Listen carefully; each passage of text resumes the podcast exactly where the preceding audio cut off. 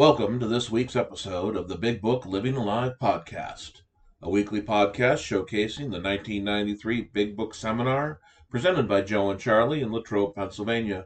I am your host, Brad S., and I am an alcoholic.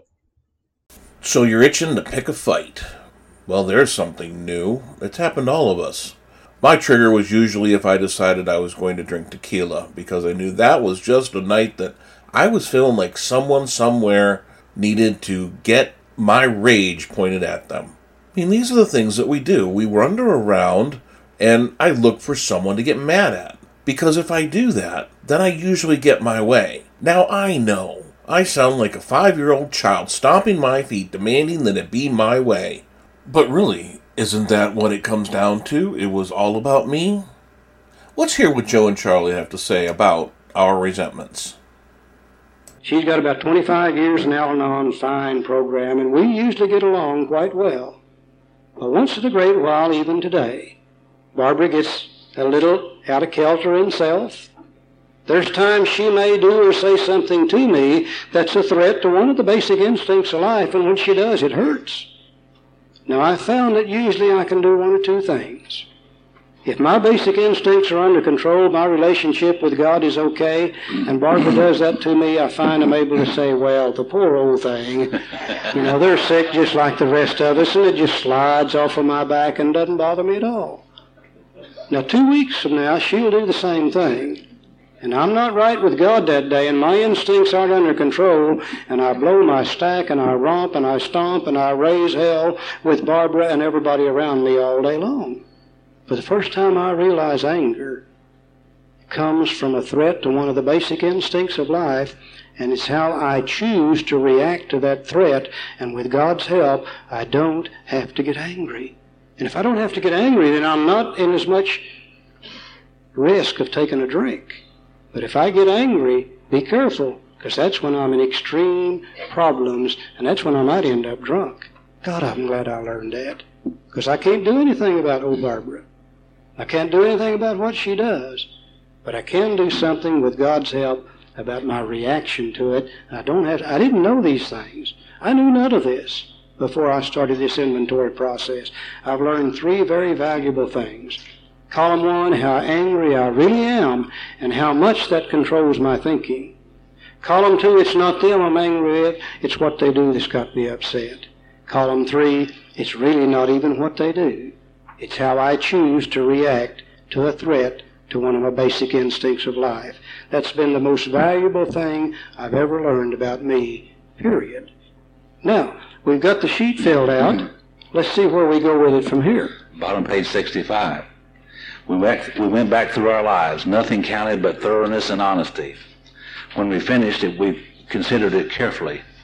The first thing apparent was that this world and its people were often quite wrong.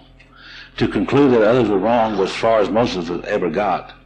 The usual outcome was that pe- people continued to wrong us and we stayed sore. Sometimes it was remorse and then we restored ourselves. But the more we fought and tried to have our own way, the ma- worse matters got. As in war, the victory only seemed to win. Our moments of triumph were short-lived. You know, when I did my inventory and I saw these resentments and how these people had controlled my life, and all the time I was thinking I was controlling my life. But through my thoughts and my resentments toward them, they were controlling my life. All of my life, they controlled my life. And I used to lay awake nights thinking about them, and my mind would race uncontrollably, and I was resentful for them, and I had to drink in order to stop that mind from racing uncontrollably you see. And all the time it was them. It was them that was controlling my life. It really wasn't them. It was me and what they had done to me. And it wasn't even that. It was my reaction to it that I chose to sit around and think about it and to resent them for it and to replay that into my head over and over and over again.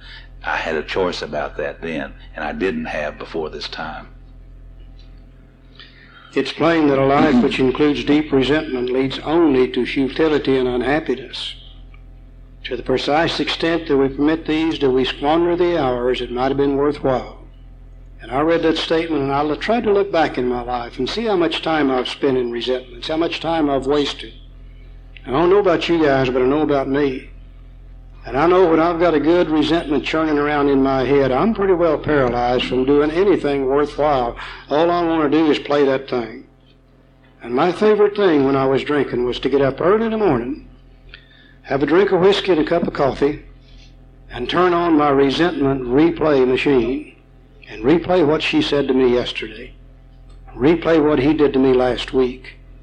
Replay what they did to me last month. Replay what the boss did to me six months ago.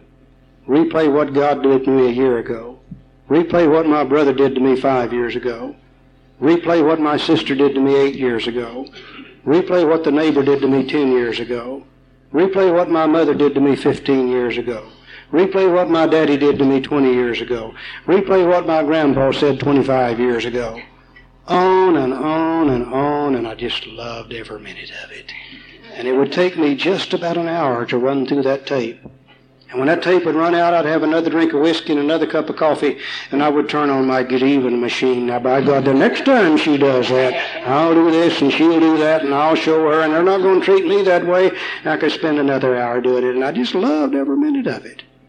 My God, I've spent countless thousands and thousands of hours in resentments.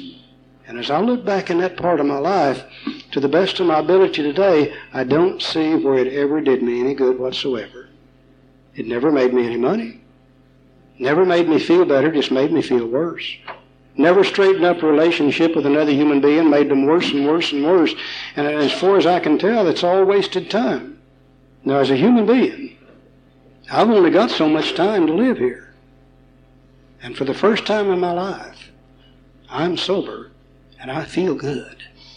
For the first time in my life, I'm sober and I got peace of mind and serenity and happiness. And I didn't know you could feel this way. And my God, I love it. And I want every minute that I've got left, whatever it is, I want it to be feeling good. I don't want to waste any more this time. I don't have that kind of time to waste. Maybe I did when I was young, but I sure as hell don't now. And I want to enjoy every minute that I've got left. That's one of the worst things wrong with a resentment. It is absolute wasted time, and you can squander your whole life in it if you want to, and it'll never do you a nickel's worth of good, period. But that's not the worst thing about a resentment. Here's the worst thing about a resentment. But with the alcoholic whose hope is the maintenance and growth of a spiritual experience, this business of resentment is infinitely grave we found that it's fatal. For when harboring such feelings, we shut ourselves off from the sunlight of the Spirit. The insanity of alcohol returns and we drink again. And with us, to drink is to die. That's what's wrong with the resentment. It blocks God out of the mind. And with God blocked out of the mind, we don't feel good. And we stay restless, irritable, and discontented. We stay filled with that resentment. And our mind's only going to stay that way so long and after a while, it's going to begin to think about that great sense of ease and comfort that comes at once by taking a couple of drinks. Next thing you know, we become insane. We believe we can drink, and we end up getting drunk all over again. That's what's wrong with resentment. It gets you to drunk. If we were to live, we had to be free of anger. The grouch and the brainstorm are not for us. They may be the dubious luxury of normal men, but for alcoholics, these things are poison. We turned back to the list, for it held the key to the future. We were prepared to look at it from an entirely different angle. Always before I looked at it to see what those suckers had done to me. Now I look at it to see what those resentments are doing to me. And if they're going to get me drunk, then I'm looking at it from an entirely different angle. We begin to see that the world and its people really dominated us. In that state, the wrongdoing of others, fancied or real, had power to actually kill. And I read that and I said, My God, how stupid can you be? All my life I've been proud of the fact that I stand on my own two feet. Nobody tells me what to do.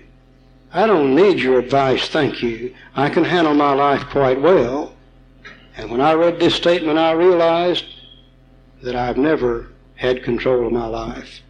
Other people have controlled and dominated my thinking as far back as I can remember through my resentments toward them.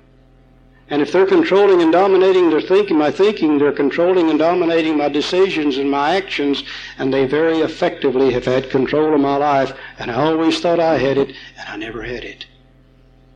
And then I said, how, how stupid can you possibly be? Some of these people have been hmm. dead and buried for years. They've been reaching out from the grave, and they've had me but a yang yang as far back as I can remember. And when I realized that, I said to myself, to hell with them. I'm not going to let them live in my head rent free any longer. I've made a decision to let God control my thinking and direct it. And if other people can, alive or dead, justified or unjustified, then God can't. I never knew those things about me until I did a little few of these things. He said, now that we see that that happens to us, how could we escape? We saw that these resentments must be mastered, but how? We could not wish them away any more than alcohol. We now come to the first prayer in step four of the big book.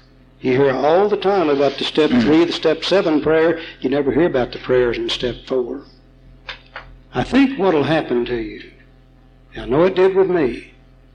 When I saw the stupidity of this, when I saw how those people control me through my resentments toward them, and I saw how dumb that was, about 95% of these resentments just said and disappeared.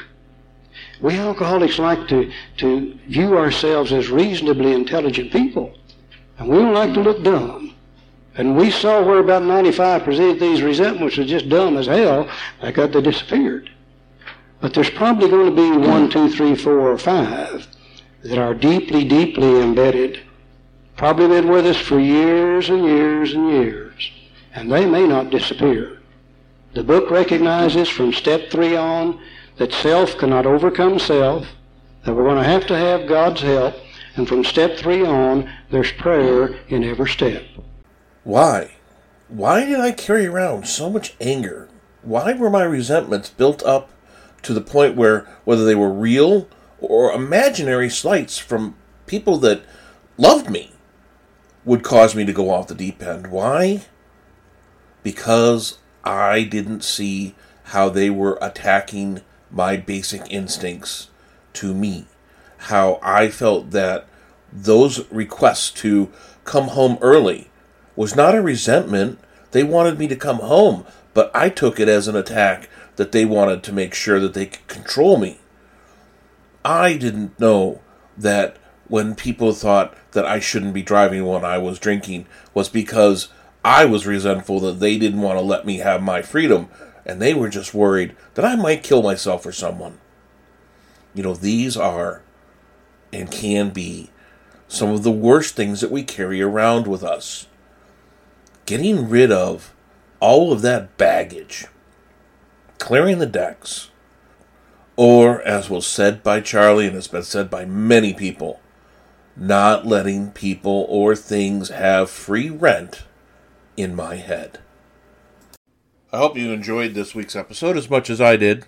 If you'd like just the raw Joe and Charlie portion of the podcast, that is available on our Patreon site. The link to that is available on our website or in the pinned comment. Until next week, this is the Big Book Living Alive Joe and Charlie podcast.